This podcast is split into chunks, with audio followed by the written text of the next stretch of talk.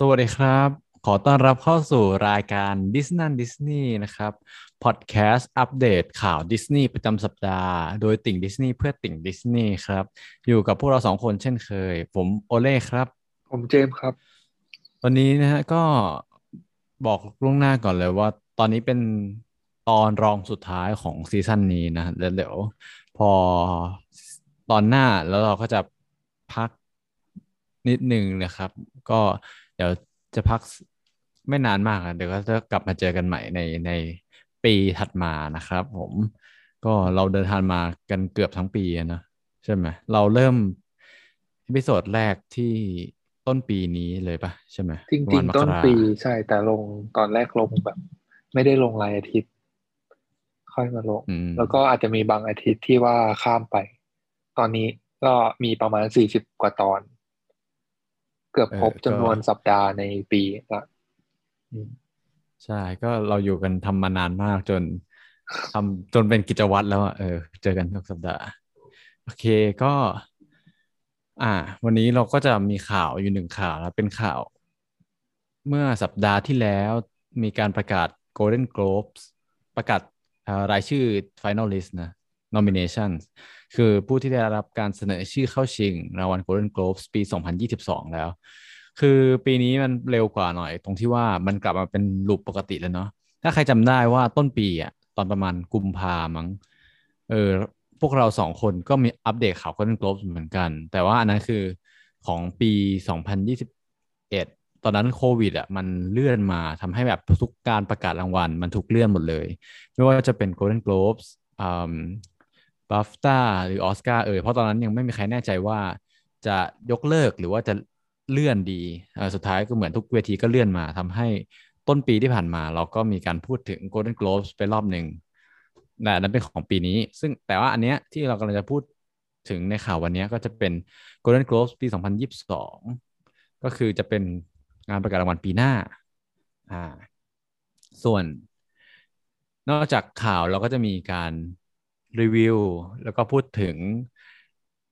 Hawkeye episode ที่ห้าที่ชื่อว่า Ronin ก็มีอะไรมากมายต่างๆ และก็จะจบด้วยการป้ายยานะครับ จากโอเล่นะครับว่ามีอะไรน่าดูใน Disney Plus บ้าง โอเคงั้นเพื่อไม่เพื่อไม่ให้เป็นการเสียเวลา เรามาเริ่มที่ข่าว Golden Globes กันบ้างเลย อ่าข่าว Golden Globes นะฮะก็เดี๋ยวถ้าเกิดอะไรพลาดตรงไหนให้เจมช่วยเสริมแล้วกันนะ คืออ่าเล่าให้ฟังก่อนว่าเผื่อ ใครไม่ไม่รู้ หรือใครไม่ได้ติดตามรางวัลอะไรมาเนี่ย Golden Globes จะเป็นเหมือนเวทีประกาศรางวัลภาพยนตร์ รวมถึงทีวีซีรีส์ด้วยยอดเยี่ยมนะ ก็เป็นหนึ่งในเวทีใหญ่แห่งปีนะ ก็มี เวทีแบบภาพยนตร์ที่ใหญ่ ๆ ก็จะมีออสการ์ใช่ไหม Academy Award ที่ทุกคนก็น่าจะเคยได้ยินอยู่แล้ว ก็มี Golden Globes ก็จะเป็นอันรองลงมาอืมก็จะแบบมี BAFTA เอยเออน่าจะแบบสามอันเนี้ยที่ใหญ่ ๆ ที่คนรอติดตามว่าเฮ้ยอันเนี้ยถ้าเกิดได้รางวัล อันเนี้ยก็ถือว่าเป็นแบบเขาเรียกว่าอะไรเป็นชื่อประดับ ประดับซีรีส์หรือประดับภาพยนตร์ตัวเองได้เลยว่าว่าเป็นหนังขึ้นหิ้งอะไรอย่างเงี้ยหนังรางวัลเออเรียกว่าอย่างนั้นก็ได้ อืมอะสำหรับปีนี้อ่าขอแบ่ง part เป็นสอง part part แรกก็คือเป็น part ทีวีซีรีส์ก่อนแล้วกัน ก็เดี๋ยวจะพูดเฉพาะอันที่ที่น่าสนใจนะฮะอันแรกอ๋อแล้วก็ลืมบอกว่าเราจะพูดเฉพาะของดิสนีย์ด้วยเพราะนี่คืออะไรพอดแคสต์ดิสนีย์อ่าก็เราอาจจะไม่ได้พูดหมดนะ ก็ที่คัดมาก็มี รางวัล Best Television Series นะฮะ หมวด Musical or Comedy ได้แก่มี The Great นะฮะจาก Hulu Only Murders in the Building นะของ Hulu แล้วก็อันที่สามเป็น Reservation Dogs ของ FX on Hulu โอเคอ้อบอกอีกนิดหนึ่งลืมบอกคือว่า Golden Globes อะเวลา Best TV Series หรือ Best เอ่อ Best Film อะไรเงี้ยเขาจะแยกออกเป็นเป็น category ย่อยสองอัน ก็คือว่าเขาจะแบ่งเป็นหนังหนัง musical หรือตลกหมวดหนึ่งกับอีกหมวดหนึ่งจะเป็นหนังดราม่าหนังชีวิตอะไรเงี้ย ก็จะแยกกัน อันนี้ก็จะเป็นทีวีซีรีส์สาขา musical หรือตลกนะครับ ก็มีสามอันนี้ โอเค อันถัดมาก็จะเป็นทีวีซีรีส์ยอดเยี่ยมสาขาดราม่ามีอันเดียวคือ Post จาก FX โอเค แล้วก็ถัดมาขอข้ามเรื่องเครื่องนักแสดงอะไรเลยอย่างนี้เลยนะมขอข้ามมาที่อะอ่าซีรีส์ที่พวกเราเคยพูดถึงกันก็คือ Wanda Vision นะ Wanda Vision ได้เสนอชื่อเข้าชิงสองรางวัลด้วยกัน ก็คือรางวัล Best Performance by Actor กับ Best Performance by an Actress ก็คือเป็นนักแสดงนำชายนักแสดงนำหญิงยอดเยี่ยมนะครับ ในหมวด Limited Series Anthology Series or a motion picture made for television ชื่อหมวดยาวมากก็แปลว่าเอ่อซีรีส์ที่มีตอนจำกัด limited series นะหรือว่าซีรีส์ที่ตอนไม่ต่อกัน anthology series อ่าหรือเป็น motion picture made for television ก็คือเป็นภาพยนตร์ที่สร้างมาเพื่อลงทีวี เออไอยเดี๋ยวนะ อืม motion picture made for television มันมีตัวอย่างไหมที่แบบนึกออกง่าย motion picture made for television ๆไม่เดี๋ยวไม่ขอค่อยออนึกกว่าก่อนประมาณไหน ขอหาที่มันดัง ๆ ก่อน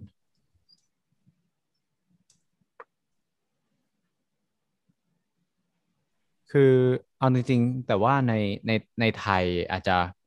ไม่ไม่ match กับของฝรั่งนะคือนึกออกไหมว่า ในไทยอะส่วนมากถ้าเรา import หนังเข้ามาเราก็ฉายในโรงอย่างเดียว ไม่มีแบบอันไหนที่ เฮ้ย รอดูช่องสามตอนสองทุ่มวันเสาร์ที่อะไรเงี้ยนึกออกนึกออกเอใช่ไหมอใช่เราจะเราจะไม่ค่อยเห็นแต่ว่าต่างประเทศอาจจะมี แต่ว่าถ้าขอคิดดูก่อนนะมันจะหายังไงเออ มันจะหา มันน่าจะหาจาก Golden Globe ก็ได้ว่าเอ๊ะมีชื่อเอออะแต่ไรไม่ค่อยที่คุ้นพอจริงแบบ เขาไม่ค่อยทำกันแล้วด้วยใช่ไหมสมัยนี้ คิดว่าต่างประเทศน่าจะยังมีอยู่นะอ๋อแต่ว่ามันอาจจะไม่ดังในไทยอืมอืมอืมอะไรอย่างโอเคงี้เออเดี๋ยวขอหาก่อนเพื่อเออก็อยากรู้อ๋เหอมือนกันเผื่อแต่หลักๆก็คือประมาณว่าเป็นหนังแบบ ความยาวเต็มเรื่องสองชั่วโมงอัพอะไรประมาณเนี้ยที่ว่าทำมาเพื่อฉายทีวีตั้งแต่แรก ใช่ปะแบบไม่ได้กะใช่เข้าโรงเลยอะใช่ ก็คือเป็นหนังอะไรที่จอเงินอืมเอ้ยใช่ไหมทีวีทีวีนี่ใช่เรียกว่าจอเงินปะจอแก้วสิเออ จอแก้วเอจออแก้นั่นวแหละนั่นแหละงั้นมามาต่อเลยอืมก็อย่าง ก็ best performance ก็นักแสดงนำชายและนักแสดงนำหญิงของเรื่อง WandaVision ก็คือ Elizabeth Olsen Olsen ใหม่ก็นักแสดงนำชายและนักแสดงนำหญิงก็คือ นักแสดงนำชายคือ Paul Bettany นะฮะที่แสดงเป็น Vision แล้วก็ Elizabeth Olsen ที่แสดงเป็นวันด้านะก็ได้ทั้งคู่เลย ได้เข้าชิงทั้งคู่เลย เดี๋ยวค่อยมาดูกันว่า จะได้รางวัลไปหรือเปล่า โอเคส่วนของทีวีหมดละ ก็จะมี ส่วนของ Best Picture นะครับ Best Picture นี่ส่วนใหญ่จะเป็น Fox นะจะแบบที่เป็นลูกของ Fox ที่ที่ได้เข้าชิง Best Picture สาขา Musical or Comedy นะครับ ก็มี West Side Story อ่าที่เป็นตัวเต็งหนังรางวัลปีนี้นะที่ได้เข้าชิงก็ West Side Story จริง ๆ แล้วเป็นของ 20th Century Studios นะ ซึ่งอดีตก็คือ 20th Century Fox นั่นแหละ แล้วก็ ได้เข้าชิงรางวัล Best Picture แล้วก็ยังมีเข้าชิงรางวัล Best Director อีกนะโดยสตีเวนสปิลเบิร์กนั่นเองเอออืม แล้วก็ มีอันที่น่าสนใจก็คือ Best Performance by Actress ก็คือนักแสดงนำหญิง มีสองคนนะครับ ที่ได้เข้าที่เป็นเกี่ยวกับดิสนีย์นะอันแรกก็คือเอมมาสโตนจาก Cruellaก็เล่นได้ดี ให้มันเราเคยรีวิวกันแล้ว กับอีกคนหนึ่งคือเรเชลเซกเลอร์ที่เล่นเป็นมาเรียในใน West Side Story นะครับอืมแล้วก็มี Best Performance by a Supporting Actress สาขา Motion Picture ก็คือนักแสดงสมทบหญิง คืออารีอานาเดโบสที่แสดงเป็นเป็นเขาเรียกว่าอะไร พี่สะใภ้ของมาเรีย จำชื่อไม่ได้ อืม คนนั้นก็เล่นดีเหมือนกัน โอเค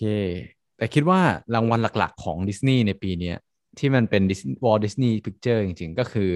Best Motion Picture สาขา Animated หรือว่ารางวัลอะไรอะรางวัลแอนิเมชันยอดเยี่ยมนั่นแหละหนังแอนิเมชันยอดเยี่ยมแล้วก็มีสามอันด้วยกัน ที่เป็นของ Walt Disney Animation Studio มีสองอันคือ Encanto กับ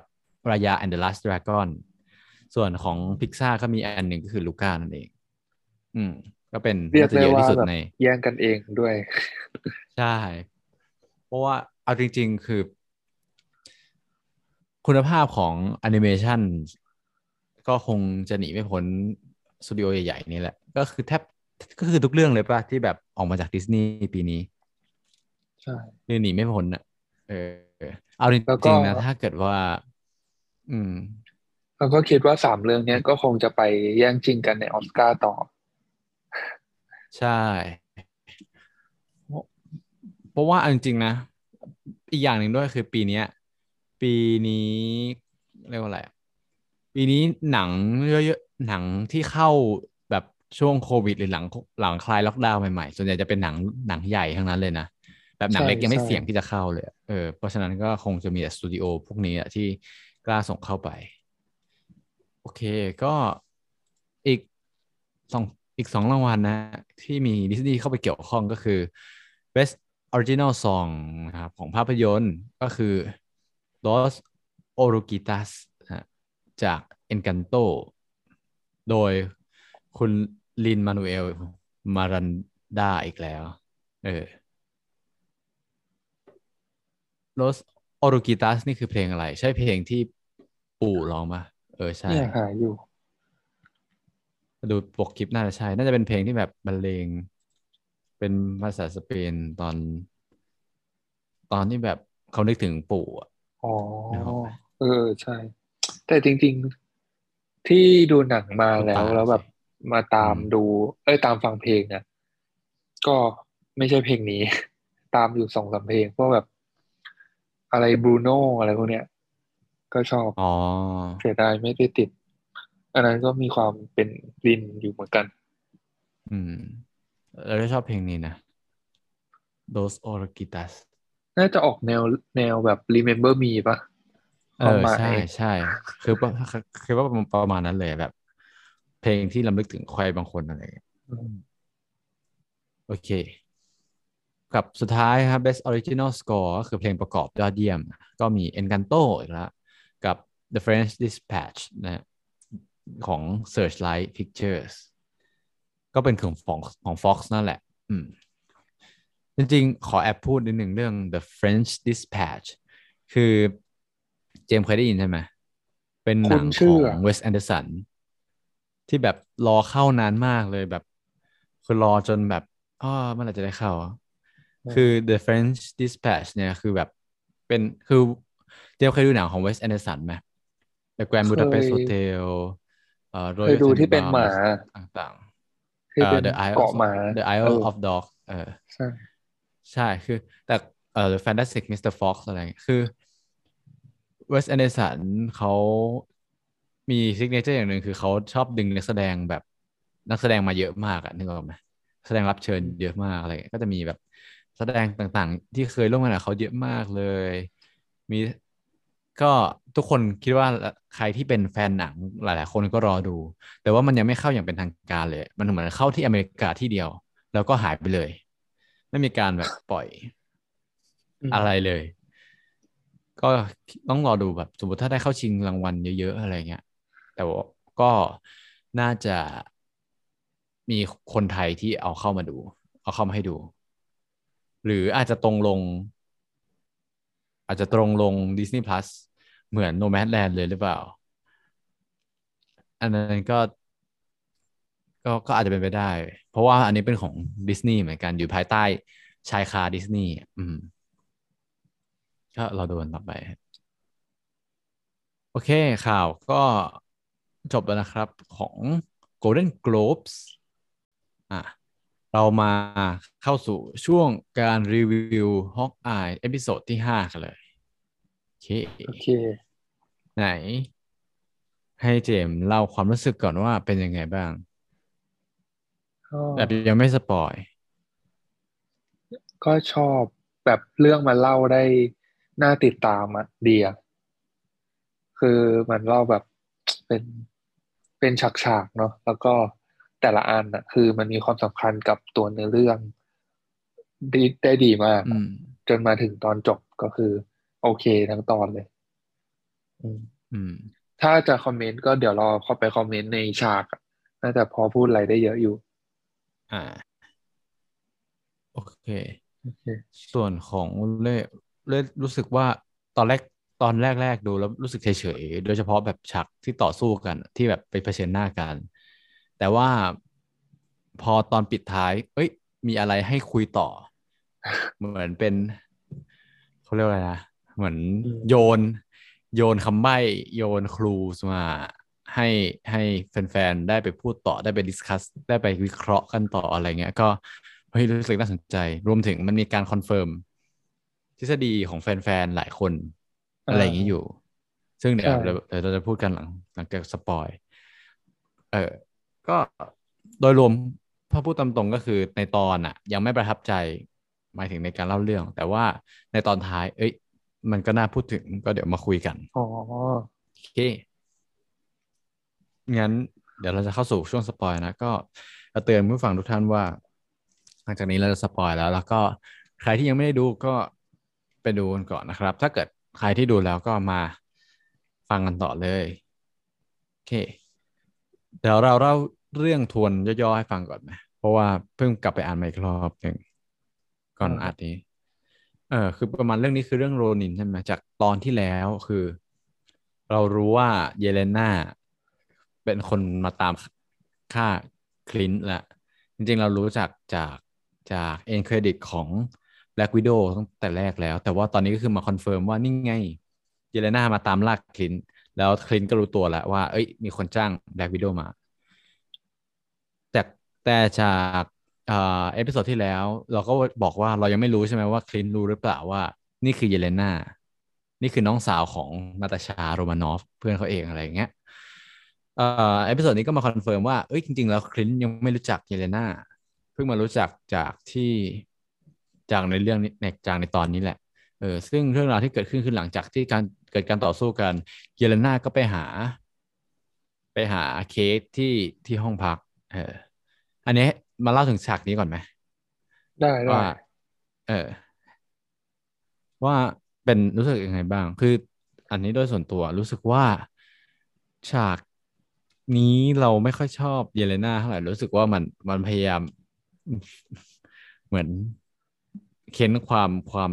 พยายามให้ตลกมากเกินไปอะแบบ โอ้ย you so funny อะไรอย่างเงี้ยแต่ว่าเราก็งงด้วยว่ามันจะสามารถตัดขนาดนั้นได้เลยเหรอ ว่าจากที่เมื่อกี้สู้กันอยู่จะฆ่ากันจะตายแล้วอ๋ออยู่ดีกลับมาขู่คือคือเข้าใจเยความเยเลน่าที่สามารถสามารถทำอารมณ์ให้นิ่งได้นะ แต่ว่าเคสอะจะจะอยู่ดีก็เชื่อใจแล้วฟังไปเรื่อยๆอย่างนั้นได้เลยเหรอ อันนี้ก็แอบสงสัยนิดนึงเจมีอะไรอัพเอ่อเสริมเพิ่มเติมไหมมันมีอยากจากตอนที่แล้วอะที่ว่าเคสทำท่าจะยิงธนูอะ แล้วเยเลน่าอืมใส่หน้า เหมือนประมาณว่าแบบอย่านะเหมือนว่าคุณไม่คุณไม่อยากยิงหลอกอะไรประมาณเนี้ยเหมือนจะขู่ๆหน่อยอะอืมอันนั้นก็ประเด็นหนึ่ง แต่ทีนี้ไอตอนที่คุยกันอะจริงๆความหมายของซีนนั้นก็คือ interrogate ใช่ปะอืมประมาณว่าสืบสวนเพื่อสุดท้ายแล้วก็จะถามอะว่าฮอกอาย อยู่ไหน เพราะว่ามันก็บอกมาแต่ต้นแล้วว่า ไม่ได้มาเพื่อฆ่าเคสอยู่แล้ว แค่จะมาหาความจริงอะไรพวกนี้ อืม อันนี้ก็ประเด็นหนึ่ง ส่วนอีกอันที่ว่ามันใส่เข้ามาในฉากเนี่ย ก็ค่อนข้างจะทำให้เห็นเคมีสองคนนี้ด้วยมั้งว่าแบบอืมมันมีหลายคนชอบไงว่า เออ เวลามันคุยกันอะ มันดูเข้ากันเฉยเลย ราะว่าอาจจะไปเป็นคู่หูกันได้ในอนาคตด้วยซ้ำอะอันนี้ทฤษฎีหนึ่งนะแบบในอนาคตก็เป็นฮีโร่ช่วยเหลือกันเนี่ยแหละ ก็เลยอ่าฮะพอมีซีนให้แบบเห็นความสัมพันธ์ เริ่มต้นกันว่าจะเป็นยังไง อืม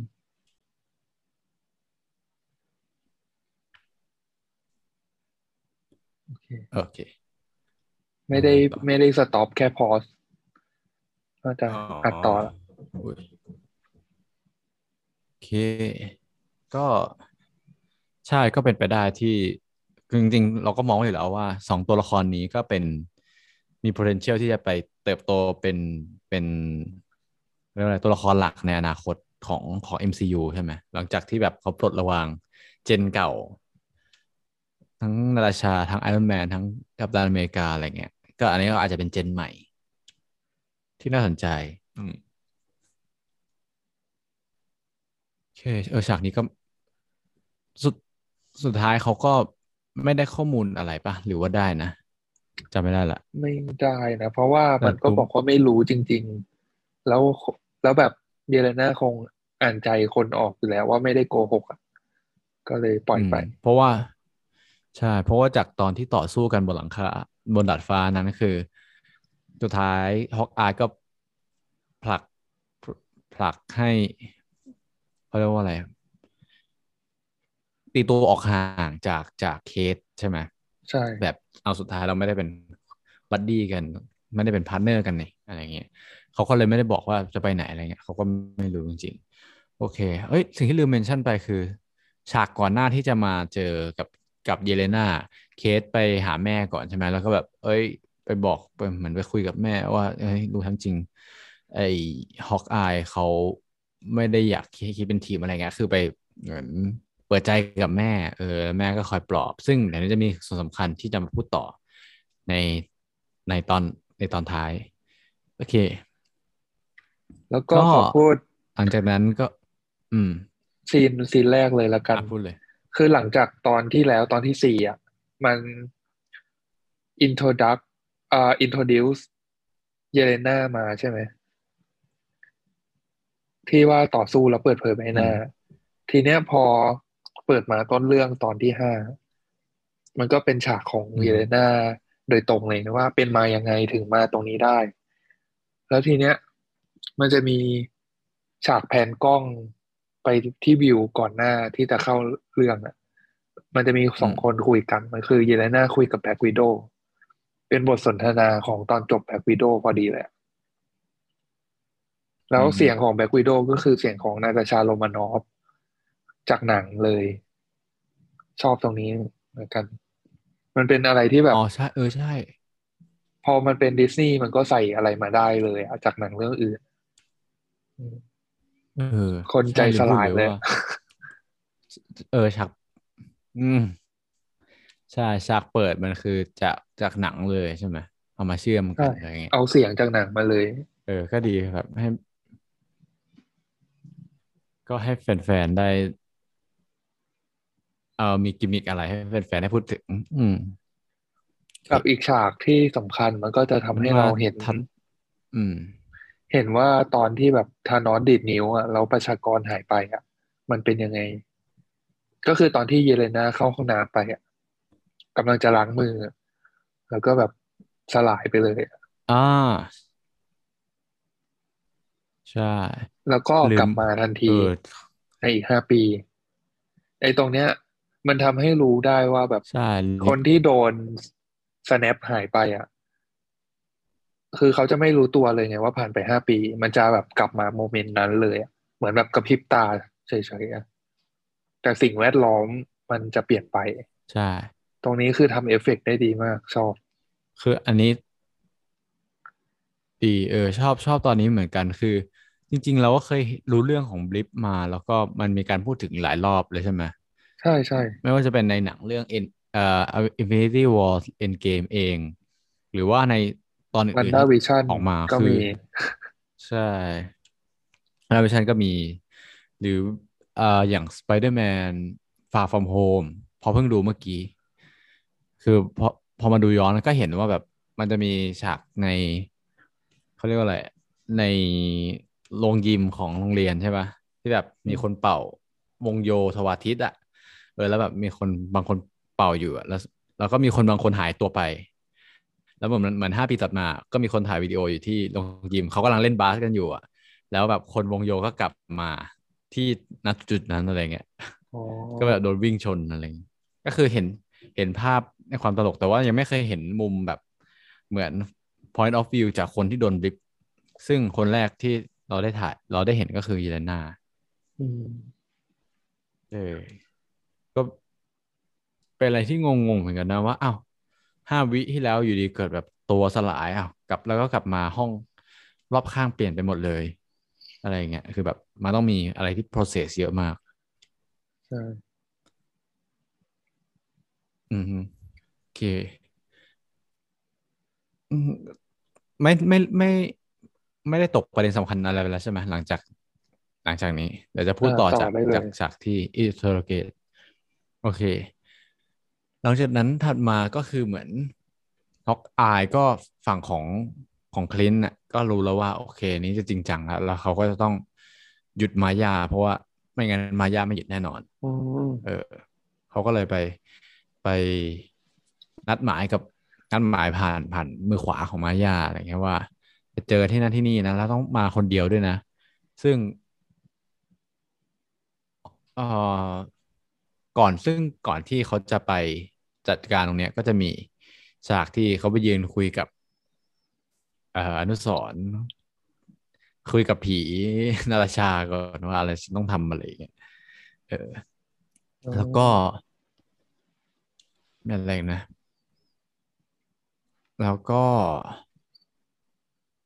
อ๋อ ระหว่างที่จะไปเอาชุดโรนินอะ ก็จะมีการโทรไปคุยกับภรรยาใช่ไหมต่างๆอะไรอย่างเงี้ยเออ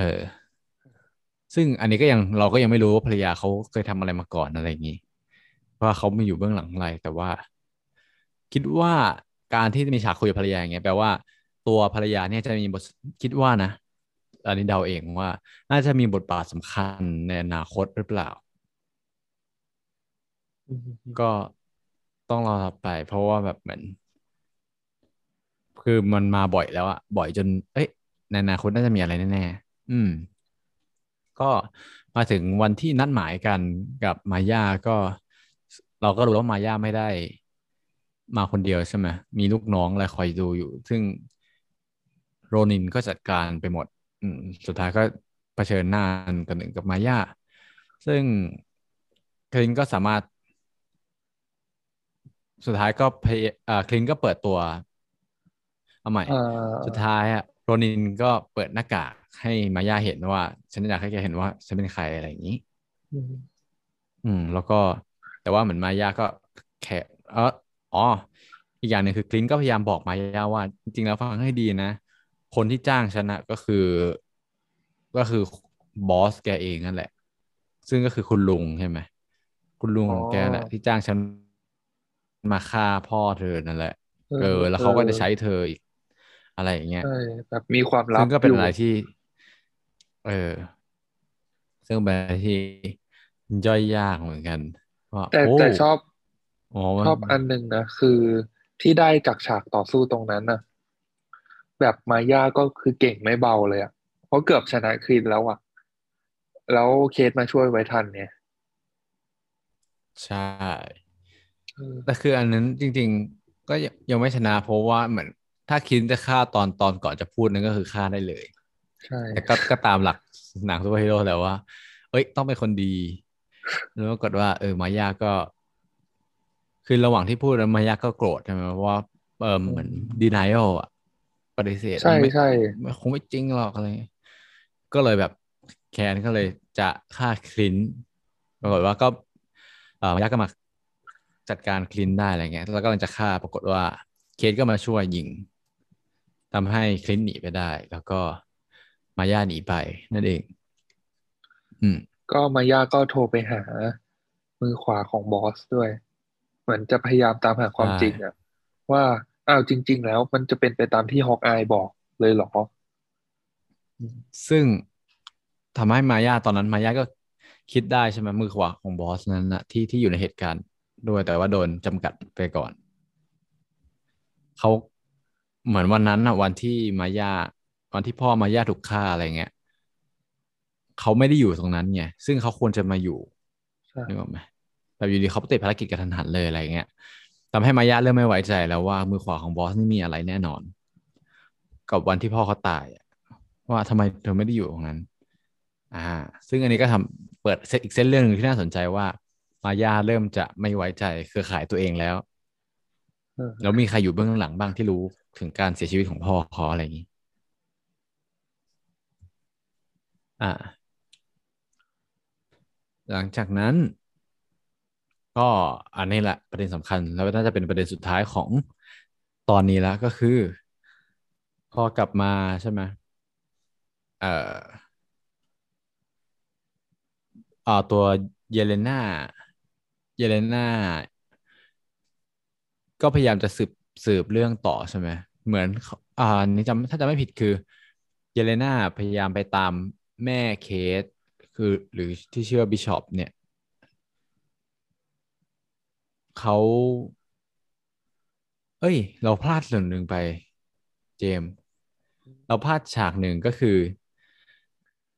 ขอย้อนกลับไป คือฉากที่เอ่อตอนนั้นอะเยอ่าถ้าใช่ตอนที่เปิดใจปะที่เคสคุยกับแม่ ประมาณว่า เอ่อ คือขอโทษสำหรับสิ่งทุกอย่างที่ผ่านมา แต่ว่าขอร้องเถอะช่วยสืบดูให้หน่อยว่าแจ็คอะเขามีอะไรอยู่เบื้องหลังหรือเปล่าอ๋อปรากฏว่าแม่ก็คือว่าธรรมาคือเหมือนแม่ก็บอกโอเคแม่สืบไปแล้ว จริง ๆ ด้วยเจอขอขอโทษเลยที่ไม่ได้ฟังก่อนหน้านี้อะไรเงี้ยแล้วก็แจ็คก็ถูกจับตัวไปแต่แจ็คก็บอกว่าจะไม่ได้ทำถูกใส่ร้ายอะไรอย่างนี้ อืม อ่าแล้วย้อนกลับมา กลับมา กลับมาที่ตอนตอนท้ายเรื่องก็คือ เยเลนาก็พยายามตามแม่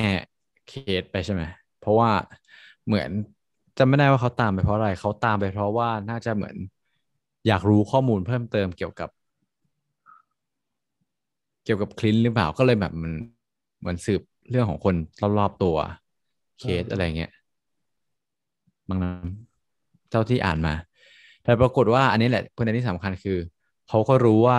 ไอ้ยเขามาเจอว่า เอ้ย เขามาเจอคนที่จ้างเขาเอง คือเหมือน ไม่ไม่ใช่เจอคนที่จ้างเองใหม่เขาก็ไปเจอ เออเขามาเจอคนที่จ้างเขาเองใช่ไหม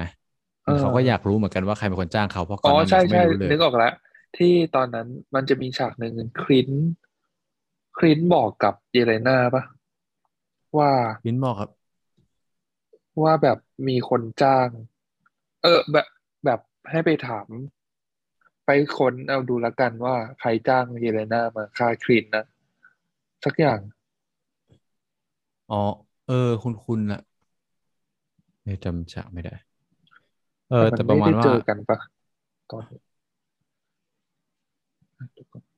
นั่นดิคเฮ้ลิยนรู้มันสึกไม่ว่าได้มันเจออย่างนั้นนะแล้วเขาบอกยังไงนะเดี๋ยวขอหาก่อนเอออันนี้โอเค เอามากินเราพอสกันไปแป๊บหนึ่ง เพราะว่าเราเรา ไปหาอินโฟเมชันมาเพิ่มเติม โอเคเรากลับไปย้อนดูมากันแล้ว ว่าจริงๆแล้วอะ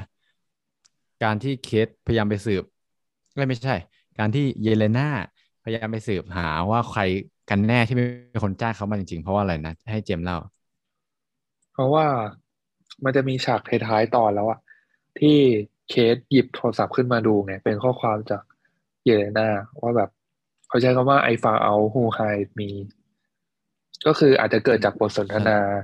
ตอนต้นเรื่องอะที่คุยกันสองคน เออ แล้วก็ทำให้คือ Yelena ว่าเขาว่าเขารู้แล้วว่า ใครจ้างเขามา อืม ใช่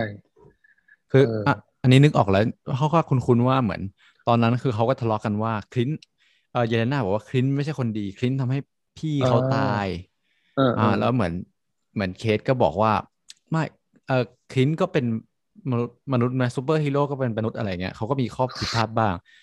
เออประมาณเนี้ยแล้วเขาก็บอกว่า แต่ว่าคลินคลินต์ก็มีข้อดีนะ คุณเหมือนก็พยายามไปลองคิดดูแล้วกันว่าใครกันแน่ที่จะจ้างแต่จำไม่ได้จำประโยคแน่ๆไม่ได้เออประมาณว่าเคสก็เป็นคนจุดประเด็นนี่แหละว่าแบบ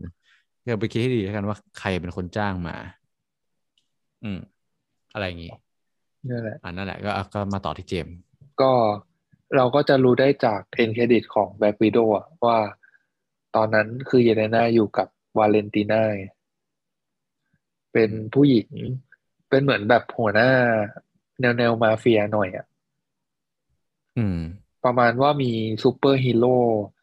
สาย dark อยู่กับตัวเอง เอาไว้ใช้แบบทำอะไรที่แบบเราฮีโร่ทำไม่ได้ได้ อาจจะแนวแนวตรงข้ามกับNick Fury หน่อย อืม ก็ทีเนี้ย อืม เราก็จะรู้แล้วว่า คืออันนี้พูดถึงฉากท้ายสุดได้เลยใช่ไหมว่าเขาส่งรูปได้ได้ใครมาได้ต่ออืมอืม ก็หลังจากอ่า Yelena ส่งข้อความนั้นมาให้ Kate แล้วอะ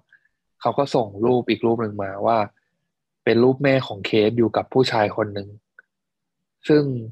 ก็ได้รับการ confirm จาก Clint แล้วว่าผู้ชายคนนั้นอะชื่อว่า Kingpin เนี่ยแหละ อันเนี้ยคือเป็นอืมประเด็นหลักที่คนเอามาคุยต่อกันมากใน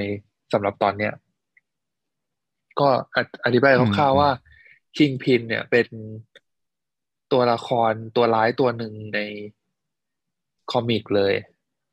เขาจะเอ่อพลังวิเศษของเขา มันจะไม่ใช่แค่ว่ามีพลัง ซูเปอร์มันเรียกว่า เหมือนมีพลังพิเศษ ในด้านต่อสู้สักเท่าไหร่อะ มันจะออกแนวแบบมีอำนาจอำนาจเยอะไงอำนาจด้านเงินอะไรพวกเนี้ย อาจจะแบบไปสั่งให้อืมใครทำอะไรได้ครอบครองอะไรพวกเนี้ยอืมแต่จุดที่ peak จริง ๆ คือ เขาไปเอานักแสดงที่เคยเล่นเป็น Kingpin ตัวละครตัวเนี้ยเลยใน comic อะแต่เป็นเวอร์ชั่นซีรีส์อืมซีรีส์มาเวลที่ลง Netflix Netflix เออที่ชื่อ Daredevil เป็นอืมคือก่อนหน้านั้นเนี่ย เขาก็ตีตาไปว่าอ่า Daredevil อะ เป็นหนังมาเวลก็จริง แต่เป็นอยู่อีกจักรวาลหนึ่งเนี่ย ไม่ได้ส่งผลต่อ MCU หลัก แต่พอมาเป็นอย่างเงี้ย เอานักแสดงเดียวกันมาเล่นน่ะ ก็เลย ยิ่งสงสัยกันไปใหญ่ว่าเกิดอะไรขึ้นอืมตอนนี้ตอนนี้ก็เลยมีคำถามหลักๆของของเรื่อง Daredevil ที่เป็นซีรีส์ Netflix ใช่ไหมว่าตกลงแล้วตัวละคร Kingpin หรือแม้แต่ Daredevil เองที่เราพูดไปถึงสัปดาห์ที่แล้วอะใช่ไหมว่าอ่าเควินไฟกี้บอกว่านักแสดงที่แสดงเป็น Daredevil ถ้าเกิดเขามาโผล่ใน MCU อะเขาคือ Daredevil นั่นแหละ อ่า ก็ เลยทำให้ตอนเนี้ย แฟนแฟนเริ่มสงสัยว่า ตัวละครที่สมมุติว่าเคยเป็นเคยเล่นในเรื่องอ่า Netflix เคยเล่นในเรื่อง Daredevil ของ Netflix มาก่อน เขาเป็นคนเดียวกันกับในเรื่องนั้นหรือเปล่า หรือเป็นแค่อ่ามิติคู่ขนานที่ใช้ตัวละครเดิม ใช้นักแสดงเดิม แต่ว่าเป็นเหมือนอีกคนหนึ่งเลย เป็นเป็นเหมือนเส้นเรื่องใหม่เลยเออเออไม่เกี่ยวกันเออ แต่แค่ให้รู้เฉยๆว่าคือตัวละครนี้นะเออ อันนี้ก็เป็นมีคำถามต่างๆนานาแต่นึกนึกออกซึ่งอันหนึ่งพอดี ย้อนกลับไปตอน WandaVision เราก็เคยเจอเหตุการณ์นี้มาแล้วอะที่เขาใช้ Quicksilver อะจำได้ปะอ่าเออเขาเอานักแสดง Quicksilver จากจักรวาล Fox มาไงคนก็ตีความอืมไปต่างๆนานาว่าแบบเกิด multiverse อะไรหรือเปล่าอะไรพวกเนี้ยเออจริงๆมันก็คล้ายๆอย่างนั้นอยู่นะเลยอืมไม่ได้ถึงกับตื่นเต้นมากขนาดนั้นนะแต่ว่าอันนี้มันดูจริงกว่าปะเพราะว่าอันนี้เขาบอกเลยว่าตัวนี้คือ Kingpin แต่เหมือนอันนั้นอะ Quicksilver อันนั้นสุดท้ายแล้วเขาก็เฉลยเป็นการว่า อ๋อมันมันสร้าง เอ่อเหมือนเหมือนเป็นปมของวิชันเอ้ยเหมือนเหมือนเป็นปมของวันอืมด้าเปล่าใช่ว่าเขาหมือนเฉลยสูญทีหลังสูญเสียน้องไปแล้วคือเขาพยายามสร้างภาพ เอออ๋อแต่ว่าอันนี้ก็คือด้วยอีกอันหนึ่งด้วยแต่คิดว่า คิดว่ามันอันนั้นไม่ไม่ใช่การสร้างภาพการเฟกขึ้นมาละอะอันนั้นของของของ Quicksilver อันนั้นเป็นเหมือนแค่เอามนุษย์อ่าเหมือนวิลเลจคนคนเมืองคนหนึ่งอะตั้งมาเป็นตั้งมาเป็น Quicksilver อืมแต่ว่าอันเนี้ยคือคนจริง ๆ ที่เป็นคิงพิน ไม่ใช่ภาพมายาแหละก็ต้องรอดูต่อไปว่า เขาจะเอายังไง เขาจะเชื่อมหรือเปล่าอะไรอย่างนี้อืม เออทำให้แอบ ซึ่งก็เลยทำให้อืมเออไอ้เจมส์เราแอบสงสัยอีกนิดนึงขึ้นมาว่า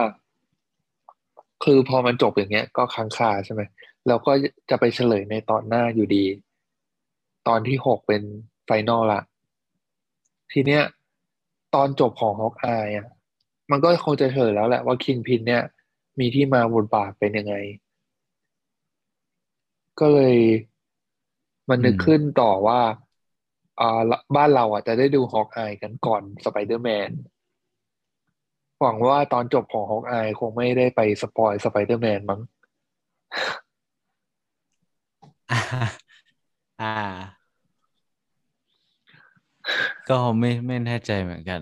นั่นแหละ หรือว่าถ้าใครอยาก safe safe ก็คือไปดู Spider-Man โอ้ก่อนแล้วค่อยมาดู Hawkeye season หกอืมหกเอ้ย episode หกอ่า แต่คิดว่าถ้าถ้าถ้าเจมส์อยาก safe safe คือมันมันห่างกันวันเดียวเองป่ะ ใช่ใช่เจมส์ก็ควรจะไปดู Spider-Man ก่อน แล้วค่อยมาดู Hawkeyeเพราะว่าถ้าตามต่างประเทศอะเขาวางตารางฉายให้สไปเดอร์แมนก่อน Hawkeye ตอนสุดท้ายไงเลยไม่รู้มีผลอะไรหรือเปล่า ก็นั่นแหละ ถ้าเพื่อความ safe ก็ทำตามตามตามอเมริกาเลยใช่ ก็อย่าเพิ่งดู Hawkeye แล้วค่อยกลับมาดูหลังจากดู Spider-Man แล้ว น่าจะรอได้นะอืมน่าจะ เออรอรอได้แหละ อีกอย่างหนึ่งคือคำถามคือเราควรจะไปดู Daredevil ไหมสำหรับคนที่ไม่เคยดู อันนี้ก็ต้องเสี่ยงกันเอง แต่ว่าอ๋อแนะนำว่าถ้าไม่มีถ้าไม่เสียเวลามากก็ก็เก็บไปดูใช่ไหม อ่าขอให้แนะให้เจมส์นำรีวิวนิดนึงแล้วกันสั้นๆ ว่า แนะนำส่วนตัวเลยอะก็คือ Daredevil ที่ว่าตอนแรกมันไปอยู่ใน Netflix อะเพราะว่ามันจะทำแบบสิบแปดบวกไงจะมีฉากเลือดสาดอะไรพวกนี้ค่อนข้างเยเออะออะ มันก็เป็นเสน่ห์ของซีรีส์เหมือนกันแหละ แล้วก็บทโดยรวมมันโอเคมากอะชอบแนะนำให้ไปดู เป็นอีกอ่าอ่าหนึ่งจักรวาลเพ ราะว่าจริงๆมันจะเล่าเรื่องฮีโร่มากกว่าแค่เด e วิลไงเป็นสี่ตัวเลยอะมันจะมีสี่เรื่อง อยู่ใน Netflix หมดเลยตอนนี้ไม่ไม่หมายหมายหมายถึงสี่ซีรีส์ป่ะหรือว่าในใช่สี่ซีรีส์เดียวมีสี่ตัวอ๋อคือซีรีส์หนึ่งก็จะเป็นเล่า อ่าตัวละครไล่ไล่หมดเลยเลยก็ได้อะมันเริ่มจากเด e วิลอืมก่อนเป็นฮีโร่ที่ว่า อ่าตาบอด แต่ก็จะมี sense วิเศษอยู่ทำให้ต่อสู้ได้อืม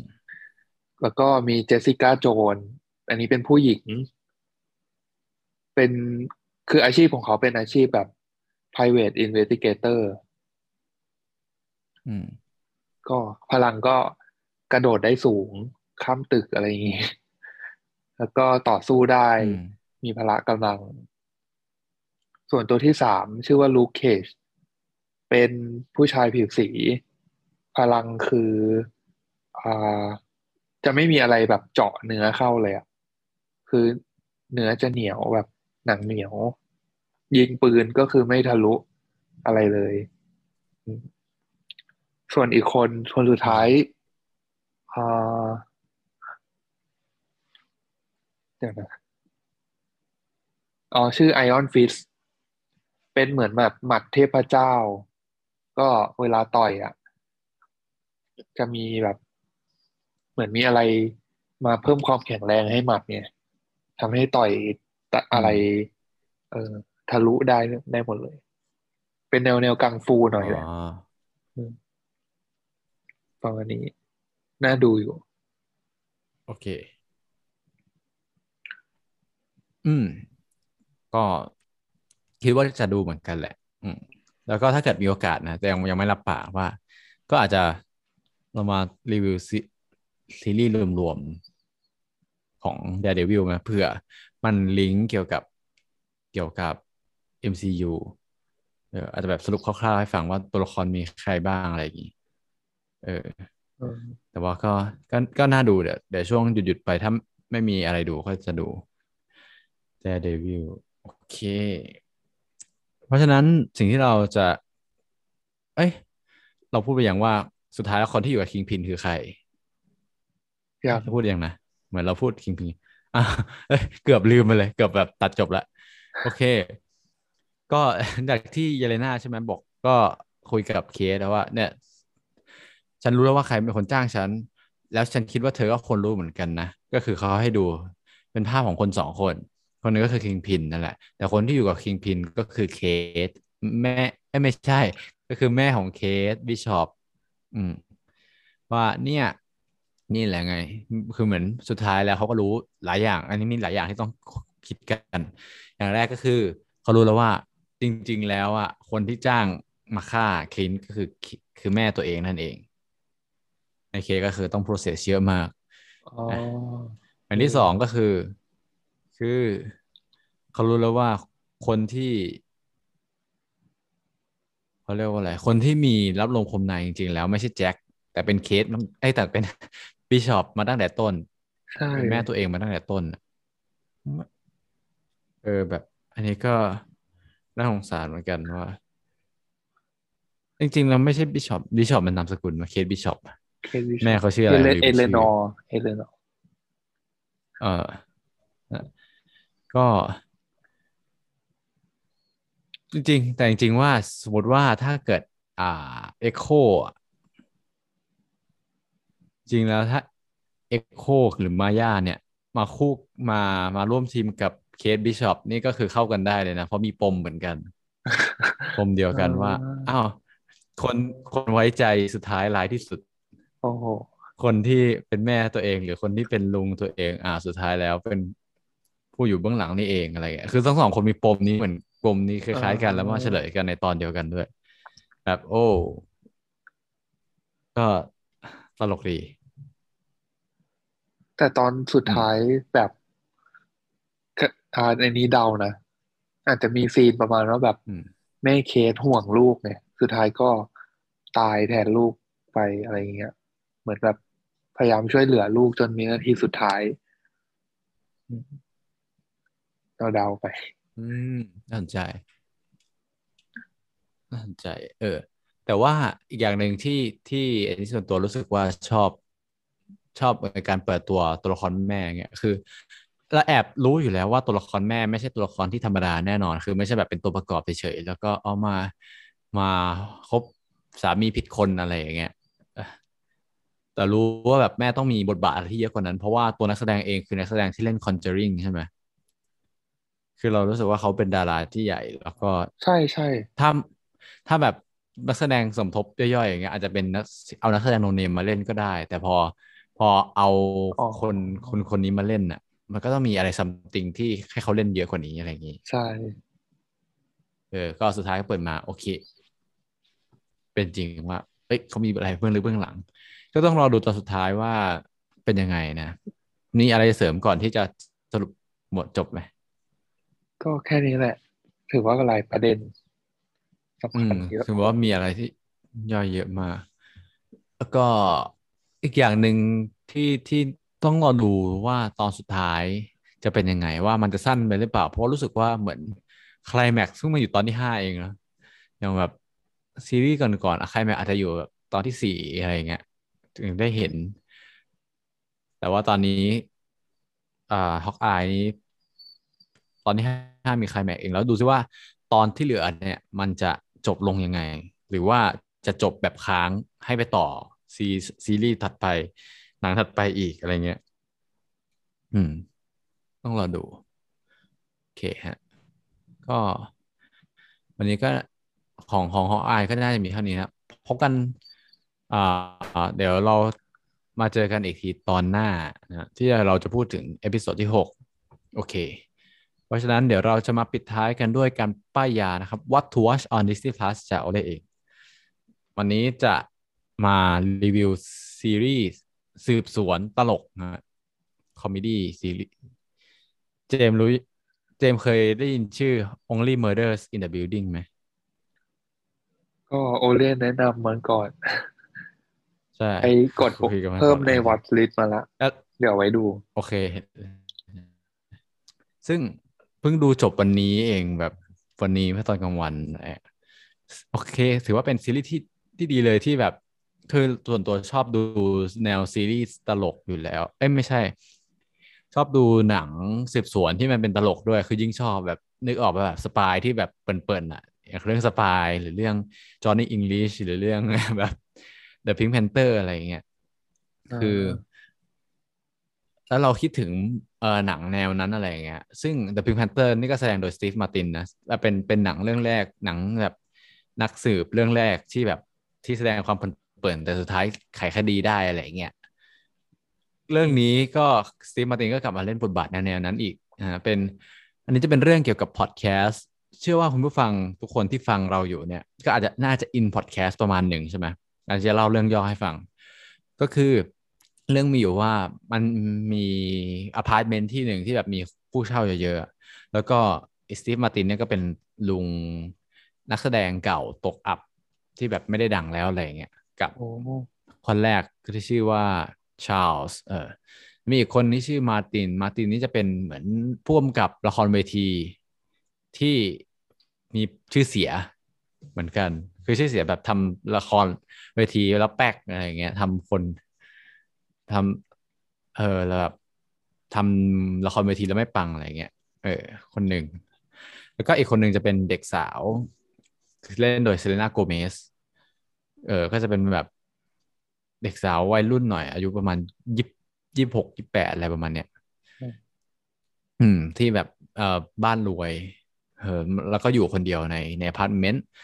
ประเด็นคือสามคนเนี้ยเขาเป็นคนชอบฟังพอดแคสต์เหมือนกัน เออซึ่งพอดแคสต์ที่เขาฟังอะเป็นพอดแคสต์ True Crime ก็คือเป็นเหมือนคดีที่เกิดขึ้นจริงอะไรเงี้ยแล้วเขาค่อย ๆ เล่าทีละตอนแล้วก็แบบเหมือนทุกคนก็พยายามไขคดี แล้วพอเหมือนพอจบซีซั่นอย่างเงี้ยสุดท้ายก็ค่อยมาเฉลยว่าใครอะไรเกิดอะไรขึ้นเหมือนเออเหมือนเล่าเล่าแล้วบอกให้คำใบ้มาเรื่อยๆว่าพบเจออะไรอย่างเงี้ย